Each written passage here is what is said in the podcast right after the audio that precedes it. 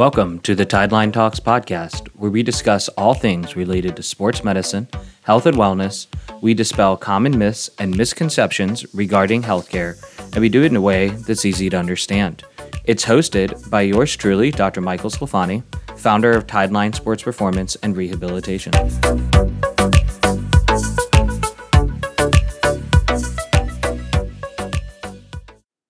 Welcome back, everybody, to another episode of the Tideline Talks podcast. This is your host, Dr. Michael Sclafani, and today I'm joined by Brandon Hardy, who's the owner of a great powerlifting gym up in Palmetto called Barbell Vice. So, thanks, Brandon, for coming aboard today and sharing a little bit about your story and about the gym. Thanks for having me.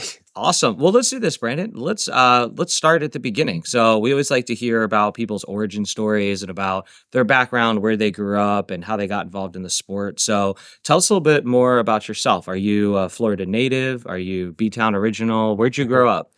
Uh, yep. So thanks for having me on. Yeah, I was, I am originally from Bradenton. Yeah, born and raised. excellent. Um, I've realized the older I get that that's kind of like a rare breed.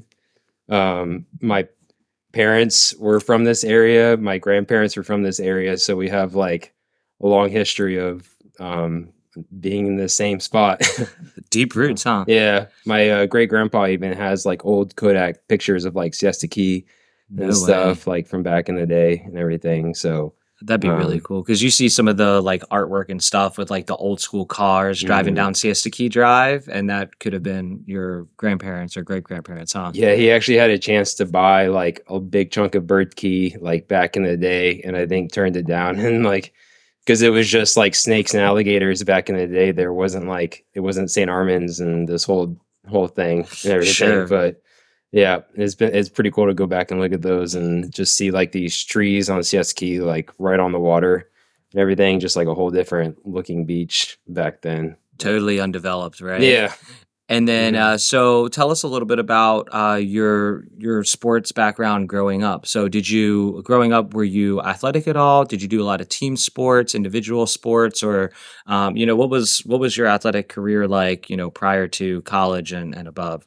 Um, so growing up, I was a diehard uh, baseball player. Um, started when I was five years old. Parents realized I was left-handed, and um, I just like I fell in love with the sport. It wasn't ever anything that was like forced on me. It was just I started playing it, and I didn't even think about playing any other sports at the time. Like that's all I wanted to do. And being in Florida, it's the perfect environment for playing baseball because you can play at 365.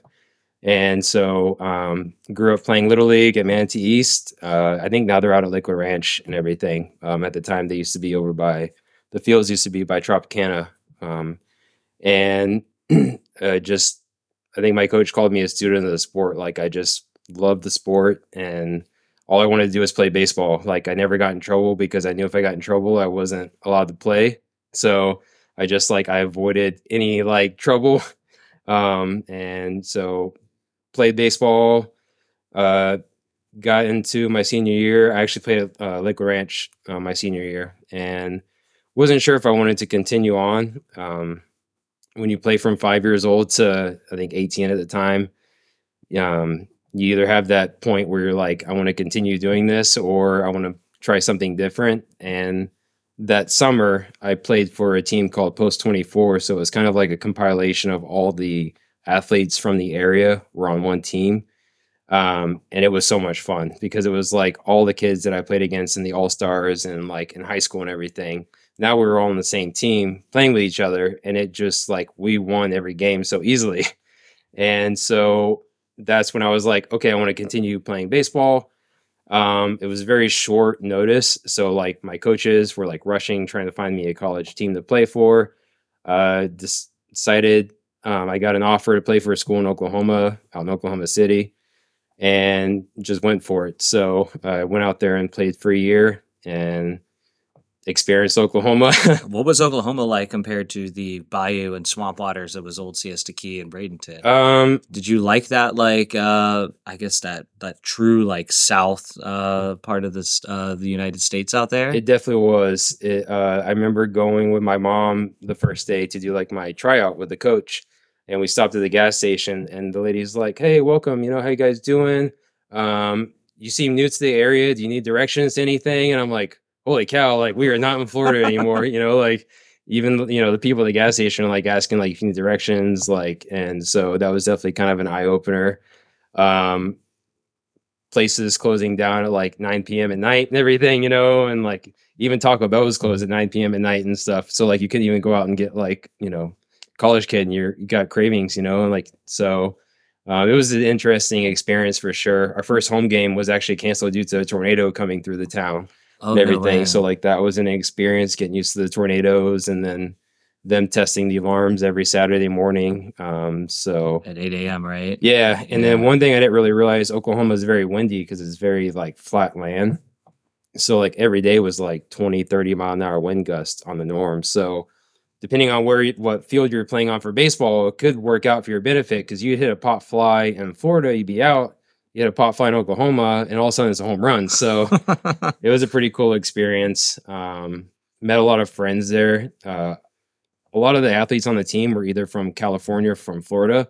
So we all kind of bonded, like being coastal boys and, you know, being beach bums and everything. And then like being in this Midwest town where there was just nothing, you know. So it was, it was an interesting experience. So I was only there for like a year and everything. Did you get homesick, or uh, what ended up happening after a year? Um, so what happened was uh the market crashed. So it was around 2008, 2009.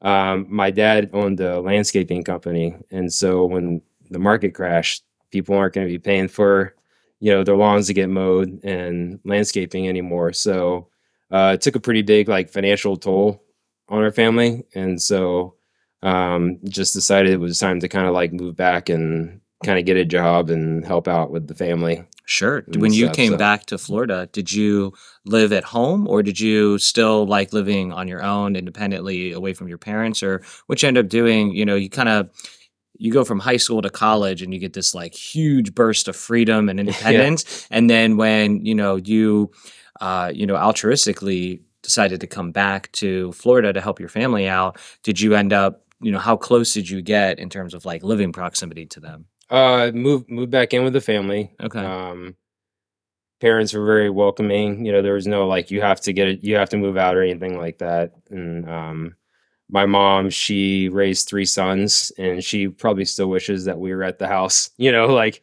their dream is to have 50 acres where all of us have houses on the same property so that they can see us every day. Where are they now? Are they Uh, still in the same house? Palmetto. In Palmetto? So we we we've moved around, but always been in the same area. But now they live in Palmetto. Where do your brothers so- live? Um, one now lives in Denver, Colorado. The youngest lives in Denver, and then um, the middle brother Garrett, he lives in the area too.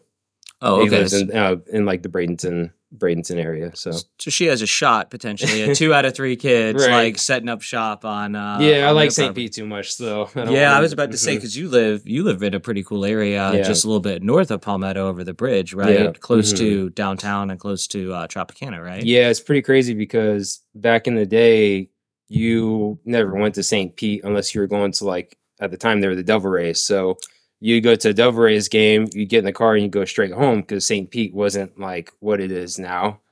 And so a few years ago, I had started training at Pinellas Barbell. Um, so it required me to be in St. Pete pretty often because I wanted the powerlifting gym to train at. And uh, spending a lot of time up there. I'd go out to eat with friends up in the area. I'm like, man, this is a really cool area. There's just a lot of really good restaurants. There's a lot of things to do like outside and just um, had a really cool vibe about it. And so um, I met my girlfriend and come to find out she lived in St. Pete and I was still living down in Palmetto at the time. And so moved up with her. And then, yeah, I've been there for a little over a year now and everything. And I love it. It's just, it's a really cool town.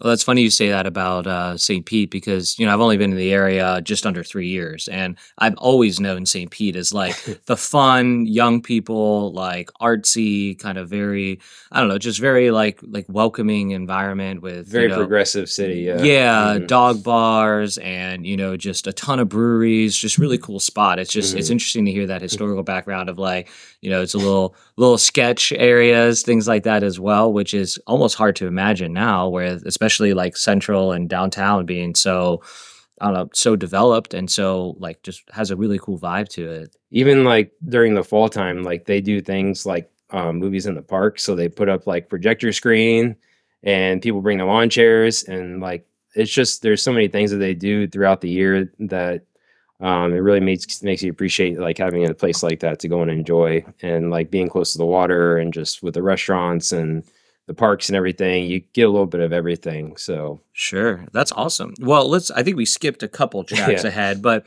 uh, tell us a little bit about. So, you're playing baseball. You went out to Oklahoma. You came back, uh, back to the Bradenton area.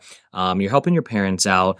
How did you go from playing baseball into like a pretty individual sport like powerlifting? Like, what was that transition like, or how did you discover that sport? Um, like, tell us a little bit about that.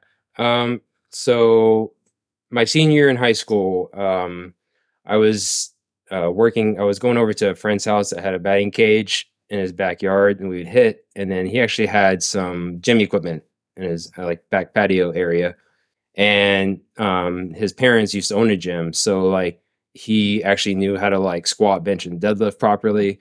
So he started, you know, we, would do the batting cages and I'd say bye. He's like, I'm gonna go work out. And then eventually I was like, Hey, you mind if I like start working out with you and everything? And so um just it was like just a natural progression of him teaching me how to do like these movements and everything. And it just like I fell in love with it. Was Like, that your first time in the weight room? Because I know some high schools, well, I, I should say now, most high school sports have like a varsity or at least some JV strength and conditioning coaches, and they're very big into getting getting their high school athletes in the weight room just to kind of help cross train.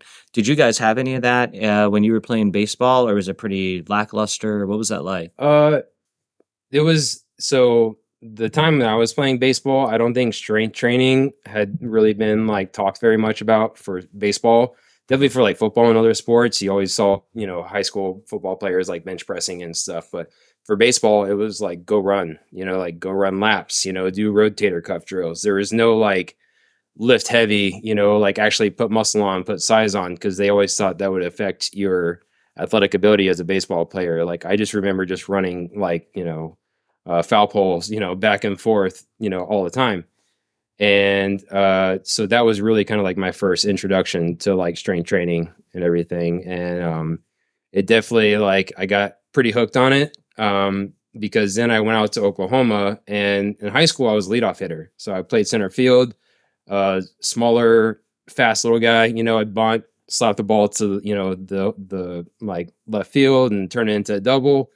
And then through all this lifting, I go out to college and I'm all of a sudden a power hitter hitting in the five spot, you know, and just hitting home runs left and right. I'm faster and everything. And I'm like, wow, I've been missing out on so much, Yeah. you know? So that definitely like, I realized that, you know, in college. And then I just, I was like that meathead bug like bit me, you know? So it was like, I, if I wasn't in class in a baseball practice, at that point I wanted to be at the gym. You know, like I definitely had that like, you know, that first like rush of like, this is what I want to do kind of deal. Sure. And then when you came back to the Bradenton area, um, did you work out at like a commercial gym? Did you find a powerlifting gym? Did you have something uh, at somebody's home gym, or what was your what was your um, fitness career like at that point? So I think everyone kind of has like one person that like recommends them to go to a certain spot or like, hey, you should try this. Like there's always that one person that like comes into someone's life and is like,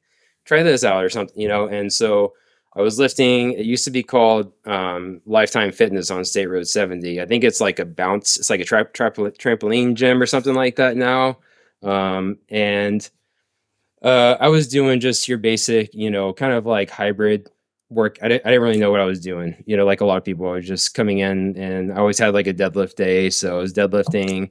And this is back before gyms had like actual platforms and stuff to deadlift on. So I was just doing probably 315 at most. And I remember trainers running over to me yelling at me because I was being too loud and obnoxious and stuff, you know, and I'm like, Did they have the like hexagonal plates and things like uh, that? I don't think they had just those yet. Okay. everything. Not yet. Um, Were these at least still metal plates I, though? I think they were the rubber coated, but they were, Okay. um, you know, they were still they were circular Okay. plates. Um, and they came over and yelled at me and like you can't do that you know you're making too much noise and and literally right after that this older guy came over to me he's like man you should go check out a gym called Muscle Works in bradenton you'd be great at powerlifting and stuff and i'm like never heard of this gym before like sure so um we one sunday I drove over there with my dad and it was in a um kind of like a storage unit behind sports authority off cortez real hole in the wall type gym. You know, I mean, like it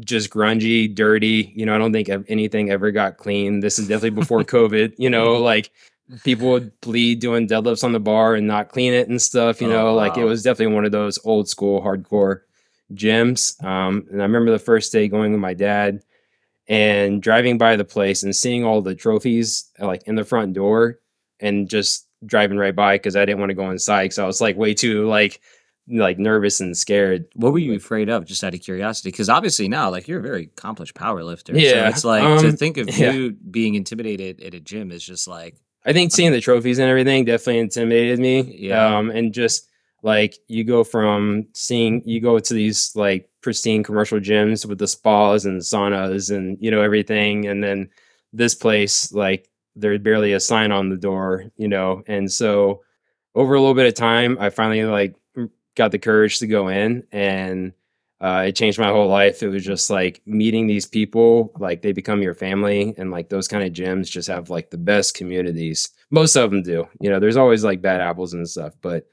um, it was it was just the best time. Um, well, they're um, always the tightest communities too. Oh yeah, because it's mm-hmm. like even if you don't need a lot, right? You go to nowadays you go to a commercial gym and it's like you maybe know a handful of people, or you see in passing the yeah. same people, never talk to them because you've got your own headphones in, doing your own programming. But then you get gyms like Barbell Vice and these like really, I hate to use the term grungy because that has a negative feel to it because you know, nowadays, I don't think that a lot of gyms are grungy now, even the warehouse gyms. Um, I think back in the day, like in, in, you know, the time period that you were talking about, the kind of gritty, dark gym was like all the rage. Like I don't know if you remember uh, Animal Pak and Frank McGrath. They always had those like black and white images of just like ripped T-shirts and tank tops and just like just super grungy knee wraps and elbow sleeves. And that was just like that was the thing, right? That yeah, it was supposed I to had be. the DVDs. You know, I'd watch the Frank yeah. McGrath DVDs. No, no sound. You know, I think they just played like some slow like music in the background, but like there was no talking. It was just like him basically breathing and lifting and stuff exactly. the whole time. And like I loved them. I'd watch them before I'd go to the gym every day, you know, exactly. watch the YouTube videos and everything. Um, and it was crazy because now we're so used to there being like a plethora of specialty gyms all over the place. And I really realized how lucky I was that that place was so close. Granted, you know, you still drove 30, 40 minutes to get there because it was more in town, but realized how lucky I was to actually go to a place that had people that competed in powerlifting, and actually had powerlifting type of equipment and everything, um, because there just wasn't.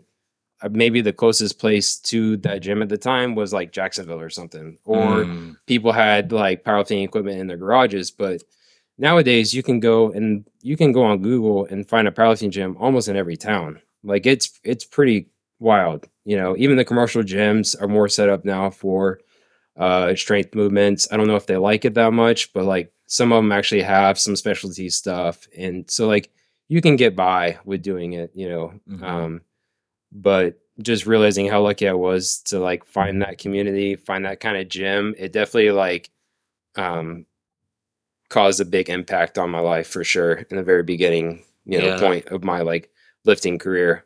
Well, when you when you joined that gym, did you have any aspirations of being a, a competitive powerlifter, or were you still of that mindset of just like, hey, I just want to get a good workout in? Like, where where was where were you sitting at on like the general fitness versus like the powerlifting deep dive? Did so you? I didn't really know anything about powerlifting. Okay. Um, I came in, I was lifting, and then I think there was maybe a sign on the door for a competition down in Fort Myers. Uh, knew absolutely nothing about, about powerlifting. I didn't know anything about the rules. Um, I literally signed up for the meet. This is 2009. Signed up for the meet and I showed up without a singlet. I didn't even know you had to wear a singlet in the event, you know? So like that's how like Would you show Just- up in just like I shorts had and a I had t-shirt? shorts and a t-shirt. You know, like I had my gym bag, like I had my belt and wrist wraps and everything. Do you but, have your chucks and everything too? Oh, I think you- I did have Chucks. Yeah, I actually had Chucks. That's back when you could like they first started allowing you to customize them online. So I had like my name stitched on the back and everything. Yeah, probably Um, parents with the bedazzled jeweled jeans and all that stuff. Yeah, when those were exactly, yeah, yeah. yeah. I I think I probably maybe just threw them away recently. Like I held on to those shoes for a long time. those were so. Those were Um, like the. You knew somebody was a power lifter and a deadlifter the second they brought the chucks out. Oh, like sure. that was just like their claim. Like anybody could wear whatever to like a Globo gym or whatever, but then the second you brought out the chucks, it's like, oh man, this dude's about to pull some heavy This ass guy's weight. serious. Yeah. Yeah, Mhm. exactly. So I I did my first competition down in Fort Myers, uh, and it was absolutely horrible. like, um, I don't think I got a single squat in because I loaded the bar too heavy. You know, and Did you get nerve for being too high or Um, I think I just put too much weight on the bar. You know, and like uh, just couldn't. It was like 400 pounds or something like that, and I couldn't squat it at all. and then uh, I went on to bench, and I didn't know the commands I bench. So like the first time I unracked the bar, they're like, "Wait, you have to wait for us to tell you to unrack it." And so like I did, like I literally just showed up not knowing any of the rules. I just thought I was just gonna lift and go home and everything. But then what really hooked me was on deadlifts. Um, lifting at commercial gyms, I had never actually used chalk before. Like we always use lifting straps and everything. Um, they had chalk there, so I put chalk on my hands, and I'm like, wow, I feel so much stronger already. And then this guy came up to me. He's like, hey man, put some baby powder on your legs. It helps the bar glide up your legs easier. And so, long story short, I ended up pulling like 501 that day at the meet and everything. And I was just like, I was hooked. Yeah. You know, I didn't care how I did in the squat or bench press, but like I pulled 500 pounds and I think I weighed like 160 at the time or something. And That's pretty impressive though. it was like 50 pounds more than I probably had ever deadlifted. And I was like, all right, I want to, I want to continue with this. Um, and so that's kind of definitely where like that, you know, Kind of got that bug then. yeah, So then you go back to uh you go back to your intimidating Frank McGrath gritty gym, right? right. And then now you're like, all right, now I actually want to train to be a legit power lifter and not just some noob that shows up in shorts and a t-shirt anymore. Yeah, so I definitely got more serious. Um, Okay. like I um started lifting with like the crew that was training there. You know, Saturdays were always like a three hour long squat workout. So, you know, you'd bring food with you and you'd eat during the workout because it's literally like eight different guys. Um, there's even like uh, a dentist and local dentist in Bradenton, Margaret Kirkland. She had like she was a world champion powerlifter. So like my goal is always to like out squat her on Saturdays because she competed at maybe 120 and she was like out squatting me in the 400 oh so my god. my my my like every saturday was showing up trying to like beat this 120 pound tiny dentist lady you know and then it was anywhere from like them to guys having a thousand pounds on their back and stuff. And um it was just wild to see. So being in that crew like the like you can't you can't like fabricate that type of like you know atmosphere um by yourself. You know Oh, like being you're- in that environment it just makes you get stronger You're- automatically. Doesn't matter what program you're following just being in an atmosphere like that. So um definitely got more serious uh I did another competition in 2010 and that went well. Uh and then after that um i actually got into strongman for a little bit. So it took um like i said there was a sign on the door for a local strongman competition on bradenton beach.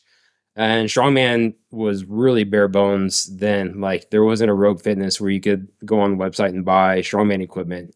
You would have to find someone that had strongman equipment that they basically like made at their house you know so we'd go to this guy's house off cortez and bradenton and train and do strongman so did strongman for a little bit but i definitely enjoyed the powerlifting um, what was the more. appeal to strongman? Was it just something different? Was it just like odd objects and weird movements that just was just a variety as opposed to yeah like it squat, was, bench, and deadlift? It was seeing remember like i always loved watching like bill Kazmaier and those guys on espn doing the competitions um and like with powerlifting i didn't know really know anything ab- about it like how to sign up and do competitions until like i saw the flyer on the door you know and then i just like, sure, let's, let's go give that a shot. I'll you a know? Met-Rx bar or whatever and just go to town. Right. Right. Yeah, exactly. Yeah. Yo, man. I f- yeah, I forgot about that company. Yeah. Mhm. Oh, yeah. Now they're not around anymore. But I just remember seeing like all the guys from like Pretoria, South Africa, right? That was where Yeah. all of them were on ESPN for the world's strongest man.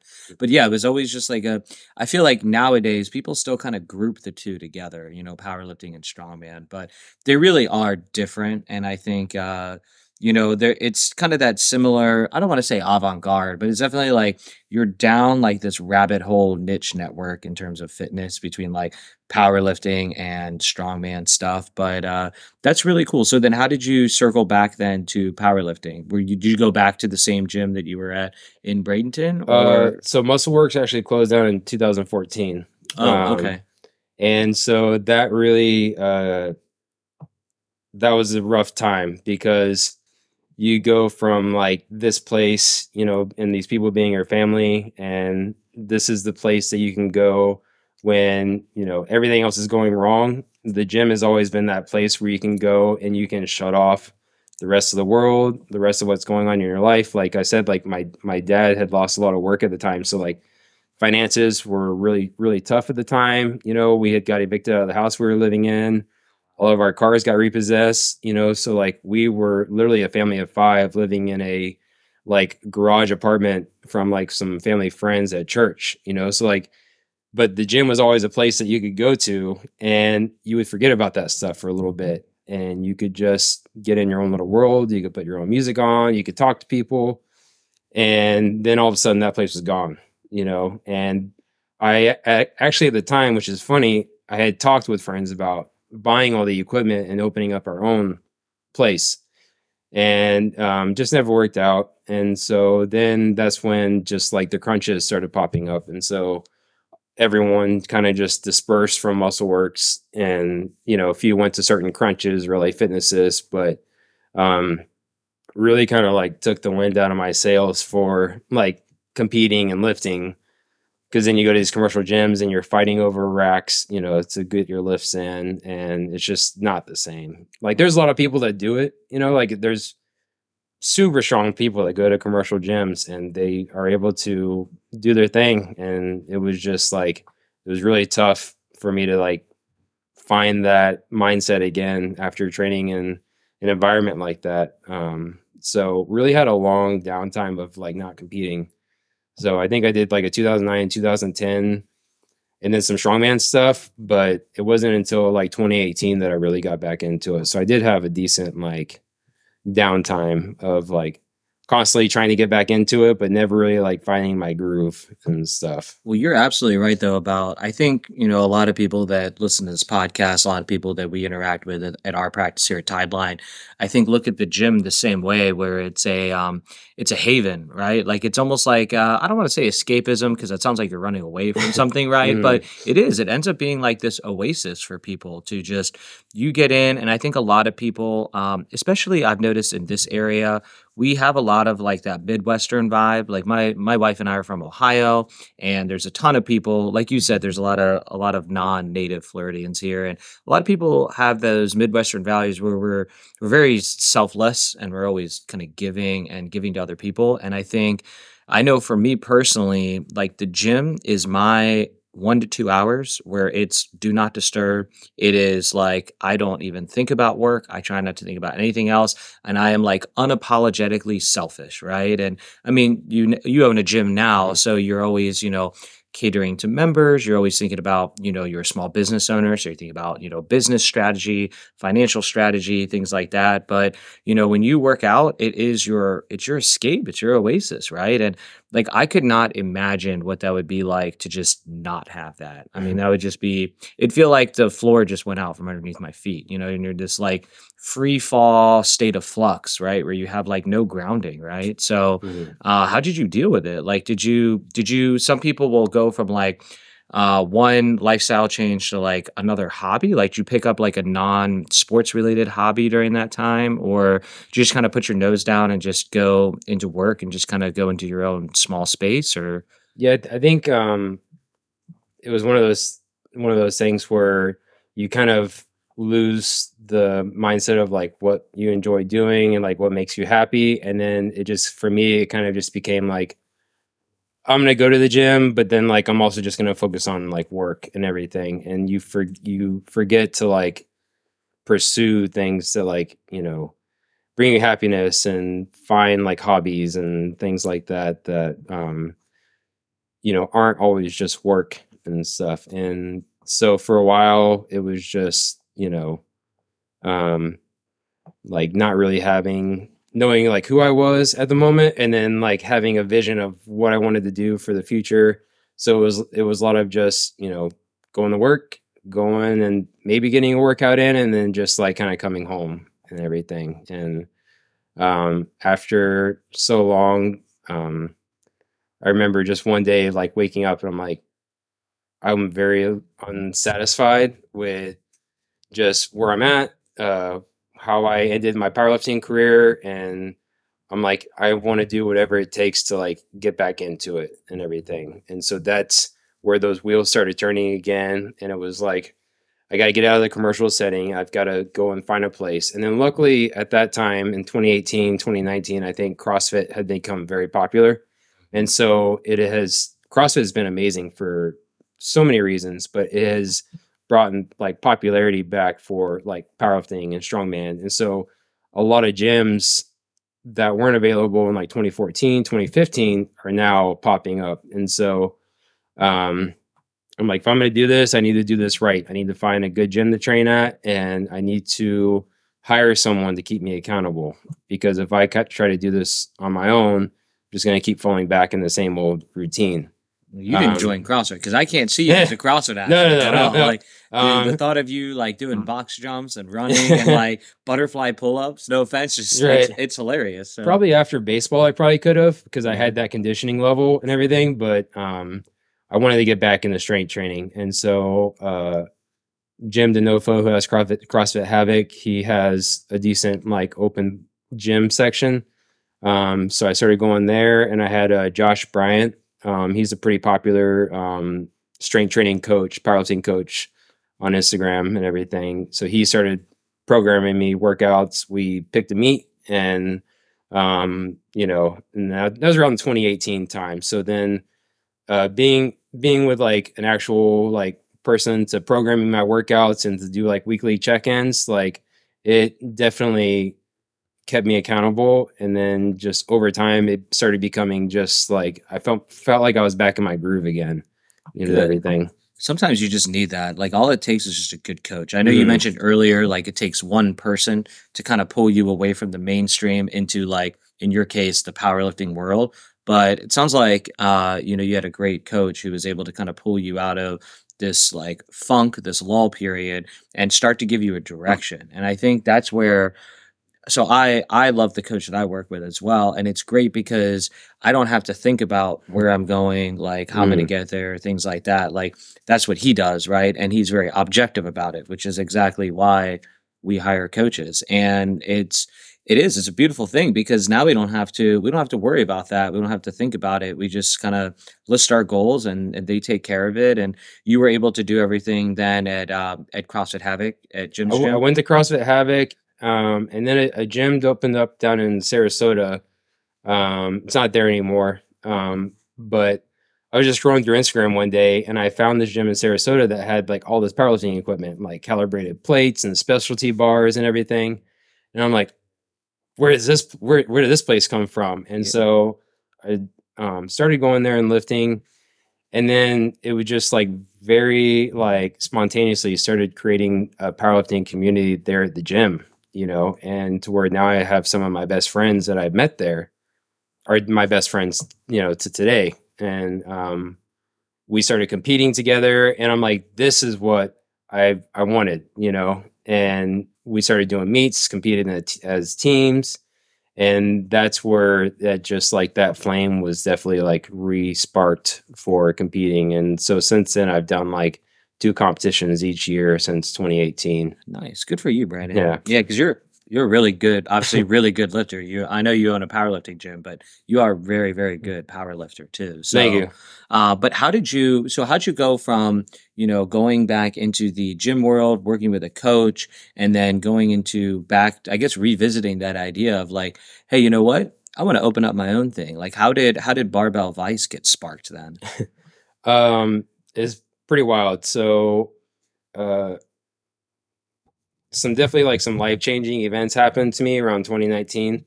Um, and so I ended up moving back in with my parents. Um, and I was kind of at like a crossroads of what what I want to do, you know, with my life and everything. And so at the time I had like a decent amount of credit card debt and I'm like, okay, let's move back in with my parents instead of trying to go get my own place right now because they were they were like, come live with us, you know, as long as you need to.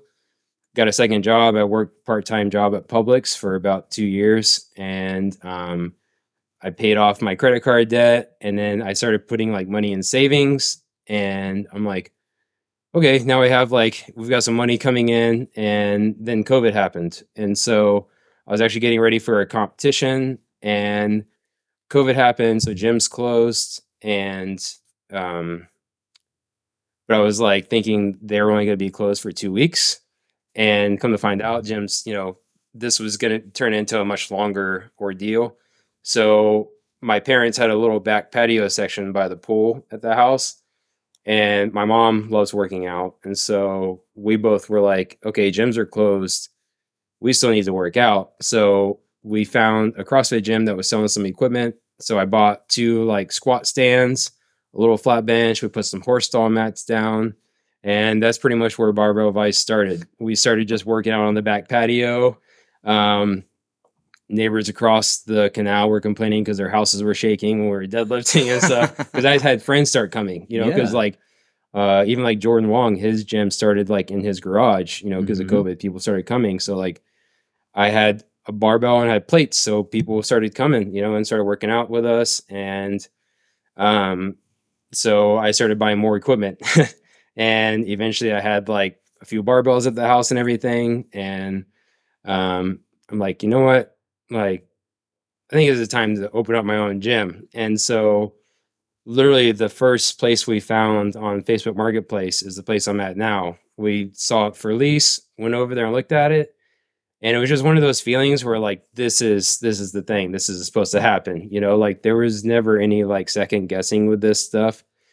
And so signed the lease on the unit and my dad owns a painting company, so we ended up splitting half of the unit. So he had some painting supplies on one side, and then I had like a few like stall mats and the squat stands, um, very like bare bones type equipment.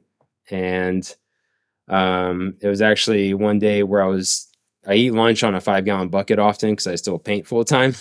so I'm sitting on a five gallon bucket eating lunch, and uh, there's a show on FX called Archer, and they did a season called Archer Vice, and so I'm like, huh, Barbell Vice has a nice ring to it. So awesome. then I started like instantly Googling it and like searching it to see if that was a name, and it wasn't a name. So I'm like, that's the name. So Well, and you have such a cool logo. Like you, you managed to bring back like that retro vibe. Yeah. Really wasn't. I mean, it's still like becoming more and more popular now.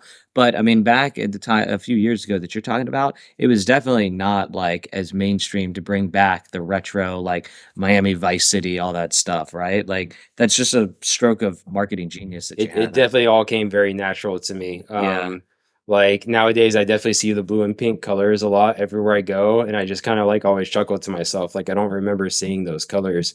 Not saying that I did. I'm just saying like it, it's definitely become like more popular now. Like you, you see all the Instagram pages with like the retro '90s like Taco Bells and McDonald's Mhm. and um and so came up with the name on a five gallon bucket and then trying to come up with a logo and um, I wanted something that stood out because you go to a lot of gyms and definitely powerlifting gyms.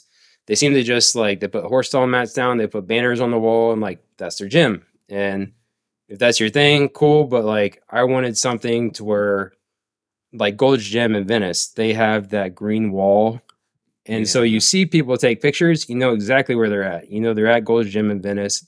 So in my mind, like I want a place to where if people come and lift, they post on social media, you don't have to tag me and post because you're gonna know that you're lifting. People are gonna know that you're lifting a barbell vice and everything. So sitting at a gym one day, just kind of brainstorming with a friend, and we came up with the whole like logo design there and everything, like with the Tommy gun and the colors and like where'd the Tommy gun come from? Like, because that Uh, wasn't that's not really like an '80s like like Miami Vice. Like you don't you don't see some of the TV shows from back then with like Tommy guns. Was that like an homage to like the 20s and 40s? I think we were just trying to come up with like some kind of like yeah, it's not Miami Vice, but it, we were trying to come up with some kind of like maybe like gun with like a flower or something like in the design and everything. And then um if you look at the like the logo closely, there's like plates where the the drum would be. So like we ended up putting like the barbell plates like where the Tommy gun would go. And then so it just like that's cool. yeah, it just kind of like came, you know, one day just brainstorming things, and so we came up, I came up with the colors and the logo and the name, and you know, that's where we got all that from. Well, you're absolutely right about um, the iconic look that your gym has because when you scroll through on Instagram and you see somebody tag a lifting video and you can see the stripes in the background, like it's like, oh, somebody's training at Brandon's Barbell Vice Gym. Like it's very iconic in the same way that, like you alluded to, Gold's Gym Venice is, right? And I think it's really cool too because, um, yeah, it is just unmistakably your gym and. Um, yeah it's just a cool it's a cool vibe too i think with the with the bright colors i think a lot of a lot of places you know like we were talking about earlier with just that gritty dungeon feel you were almost going for the exact opposite of Right. like neon bright like pastel so um it's almost kind of like rather than like dungeon grit energy you were just going more for just like just a fun Florida vibe energy, and I think that's really cool. I mean, I don't know if that was intentional, but it's it's super awesome. I wanted the place to where you get off work, you're exhausted, that you want to come to the gym. Like I want a place where you walk in and you're like, I want to be here. You know, the music's going and you got the lights on. Um, and you look forward to going there, you know, and I and I think I kind of did that with like the theme of it and stuff and just with the colors and um because you know like the whole like mentality of getting into the gym like after work and everything um if if it's a place that's like exciting to be in then you're to want to go there. And so that's kind of I wanted to make it a really unique spot for that. So that was kind of like my goals there. And then it was really kind of just um everything happened very naturally. Like I never had like a plan for any of this. Like I never had like a five year plan. It was just like COVID happened. I need to keep lifting.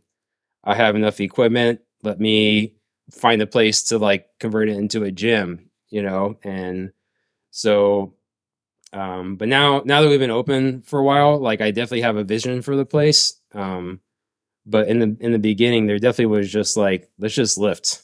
Let's just you know there's not a air there's not a powerlifting gym in the area.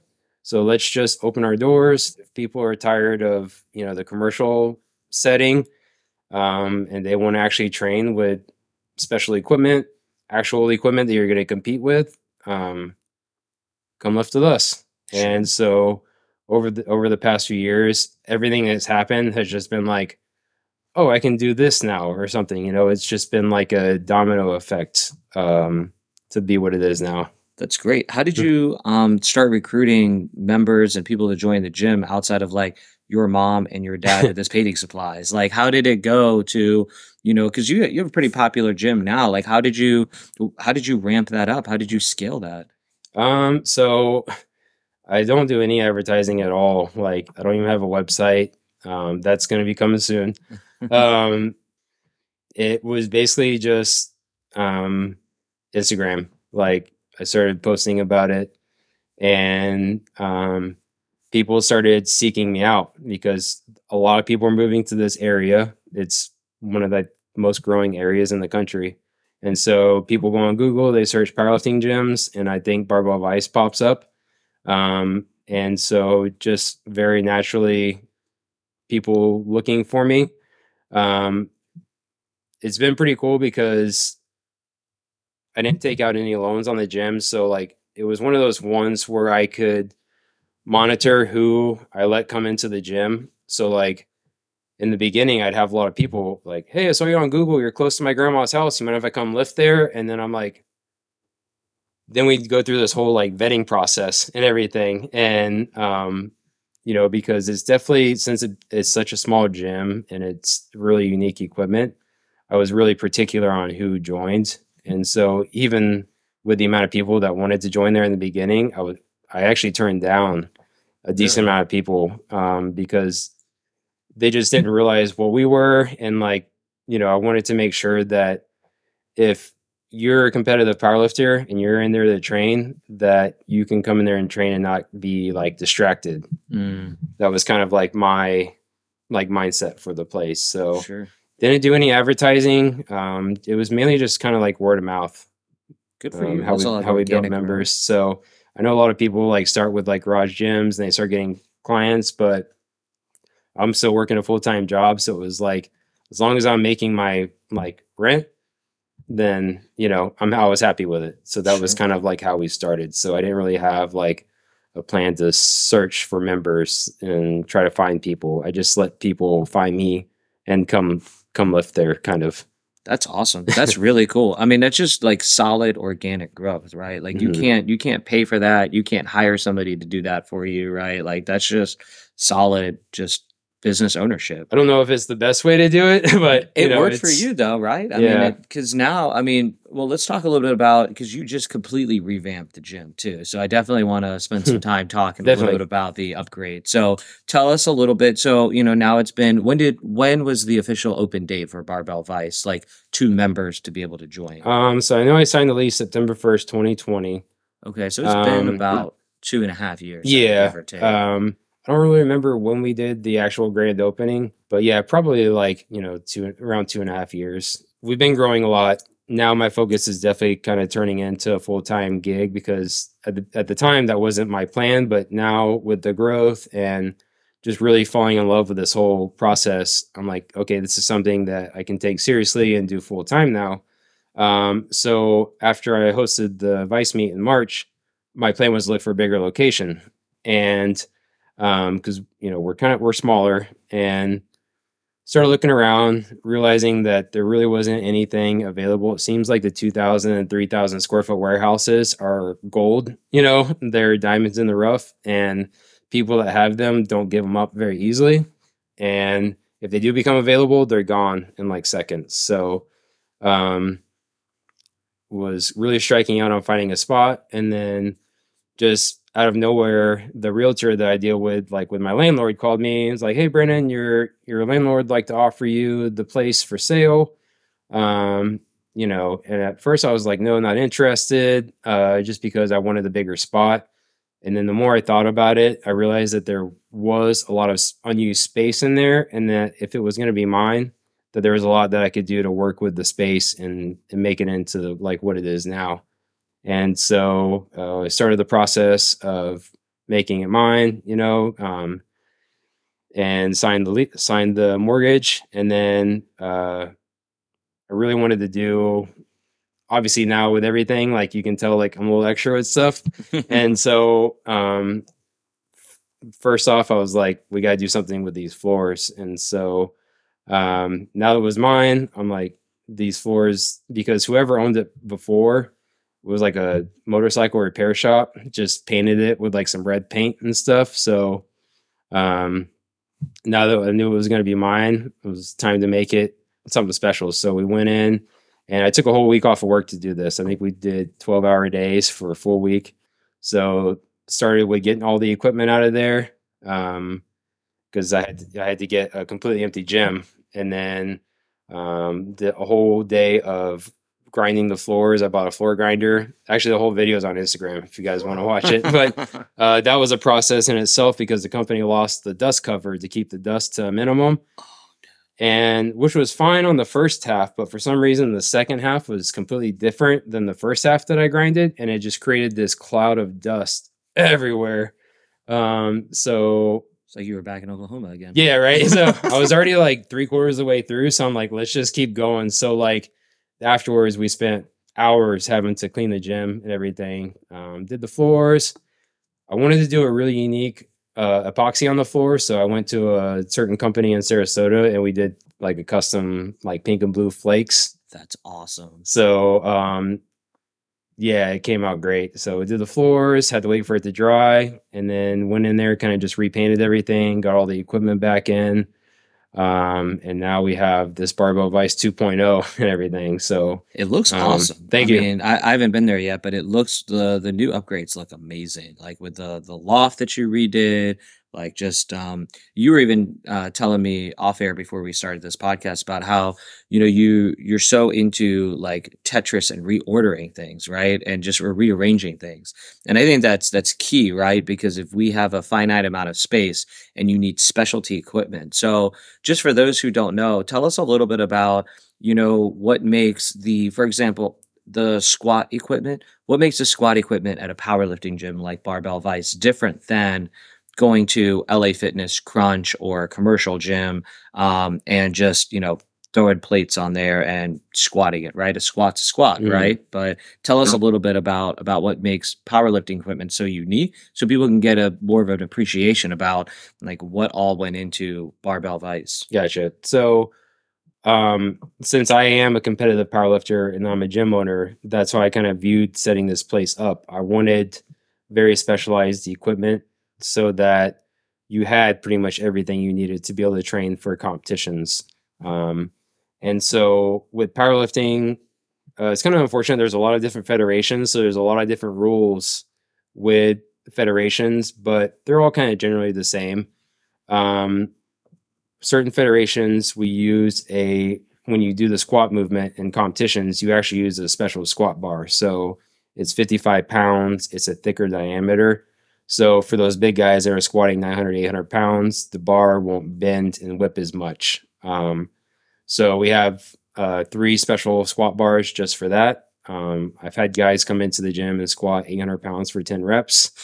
Uh, dan bell came in and squatted 940 pounds on it you know so you need you need stuff that will handle that kind of weight and everything. So that's why it's very specialized um, in the gym that we have that you won't have at certain commercial gyms. So um, special squat bars, uh, even our normal power bars are very top of the line. So much better knurling grip on them. So people will come to the Vice for the first time after lifting a Crunch and instantly hit PRs on like deadlifts or bench press just because of how better the equipment feels, you know, in their hands and everything. And then for deadlifts, uh, we actually use a deadlift bar in competition as well. It's a thinner diameter, it's a little bit longer, so it actually bends. So when you go to pick it up off the ground, it will actually kind of give a little bit of a whip at the beginning. Um, so depending on how you set up, you can actually use that to your advantage. Get some plates actually coming off the ground before you even do your deadlift and everything. And then also with those special knurling, so that like there's no slipping out of your hands and that. So um, everything in Vice is pretty much geared towards uh, competitions. So uh, the squat racks that we have in there are squat racks that you would actually use in competition. Um, so you you can very easily transition into your gym atmosphere to like meet day, meet floor experience. Um, you know, down to the regular flat benches that I have at the gym. Even the flat benches and the power racks are unique for competition as far as like height from the floor to the pad, the width of the pad, all that stuff is very um, competition specific type equipment and everything. Um, you know, uh, chalk. We have chalk. A lot of gyms don't like chalk. Um, the calibrated plates. You know, when you compete in powerlifting, you use calibrated plates because the plates at your commercial gyms are normally weighed within a like 2% weight tolerance. So your 45 pound plate might be 46.4 pounds, and the next one be like 43.2. Um, but using calibrated plates, they're weighed in within like a tenth of a gram of what they're actually supposed to be. Um, very expensive. So that's why a lot of gyms won't have them. So um, we get a lot of people coming to the gym just for that specific reason, just for those calibrated plates. Um, they're thinner diameter, so it does change like the dynamics on the bar when you lift. Um, some think it makes it easier, some think it makes it harder. So, you know, if if competing in powerlifting is like your thing, then you know I highly recommend coming and training at a place like Vice or other places that have you know that type of equipment. Um, it's like it's once you touch like an actual nice barbell, like you won't want to go back to like those slick barbells at like other gyms. So Oh, 100%. Um, that's really what like makes Vice unique. Um, you can come in and you can put your own music on in your headphones, or you can hook your music up to the Bluetooth speaker. You know, like it's just that kind of like vibe in there. If you're going for a PR, like, hey, can I put my song on for my lift? Like, sure. Let's blast your music and let's everyone cheer you on, you know, for like for a big lift, you know. So Sure. Things like that you just don't get to experience um at most gyms. So That's awesome. How Mhm. can um, let's say somebody's interested in checking Vice out, things like that. Um, is it specifically just for competitive power? I know you said originally you wanted to keep it to people that were serious about powerlifting. Um, are you and and you may still be be more of a powerlifting specific gym, which is totally cool.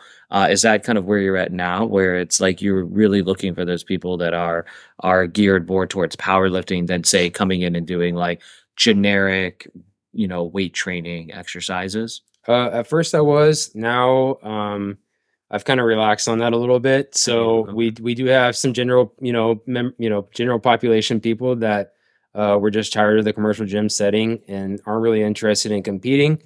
Uh, to be honest, they might come in and train harder than most of the powerlifters in the gym and everything. Um, so we do have, you know, um, a lot of jujitsu athletes. Um, uh, Josh Leduc, who owns North River Jiu Jitsu, he Mhm. works out at my gym. A lot of his um, athletes come over and train because they're beginning to realize also the benefit of strength training combined with jujitsu, um, how much it carries over to their sport. So uh, we've got some absolute savages over there working out now and everything. Um, as far as people interested in joining the gym, um, so Barbell Vice is a private gym. We don't have, you know, the door isn't open to just anyone to come in. So what I recommend is getting in touch with me. Um, we set up a appointment to meet. Um, like I said, there's a lot of specialized equipment in there. So I like to take the time to like introduce myself to the people, show them all the equipment, um, kind of give them like my expect my expectations for the place, and then like what they can expect from me. Um, and I think that's been a really nice thing because I come in, I or I take vacation for a week. I come in, and the gym is exactly as I left it. Um, I think taking that extra time to meet with people and to introduce yourself and walk around with them, um, explain things to them, it's been very beneficial. I feel, and um, so no, you don't have to be a competitive powerlifter. Um, just someone that wants to come in and work hard. You know, this is the kind of gym that um, you show up, you work hard, people support you, and they cheer you on. It doesn't matter race, sex, um, religions, uh, you know, political views.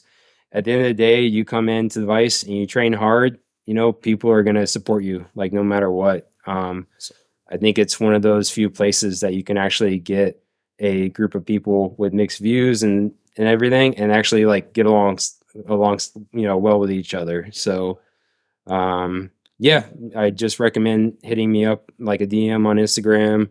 Um, I think my contact info is on there as well, but normally Instagram is the best way to get a hold of me. That's sweet. It sounds like you built a really, really great community. And I know we've worked with a few uh, patients that work out at Barbell Vice, and they've always had nothing but great things. And, you know, obviously you put on an amazing Manatee Strength Expo with Steve Yeah, uh, a couple months ago now. And uh, yeah, same thing. Just like bringing so many people together, I think is just one of your talents, which is awesome because a community like this, a fitness community, needs a break from the commercial gyms or the people who are just kind of wandering and just not, you know, finding their place, looking for like a true, like hardcore badass gym that's outside of your crunch LA fitness, you know, Globo gym style feel. So that's awesome. Uh, one last question and then we'll wrap it up. Okay. Deadlift. Do you do mixed grip, straps, or double overhand? what do you like? Uh, I'm mixed grip, conventional. Yeah. Which which side's up? Uh, right hand up over, left hand under. Are you right-handed? I'm left-handed. Oh, oh, that's right. You're a Yeah. southpaw. Mhm. Okay. Yeah. Interesting. Uh, I always give all the members of the gym that pull sumo a hard time. You know, Yeah. I think it's mainly just because I can't do it. It's, just it hurts my uh, hips. yeah. It's too hard on my Mhm. hips yeah, too. it's like if I could do it, I probably would pull sumo, but um, yeah, conventional all the way, mixed grip. Mixed grip. Um, straps uh feels weird to me. Do they? Yeah, I think, but it's also just because with competing and powerlifting, you don't wear straps, so um, I'm just so used to that certain setup.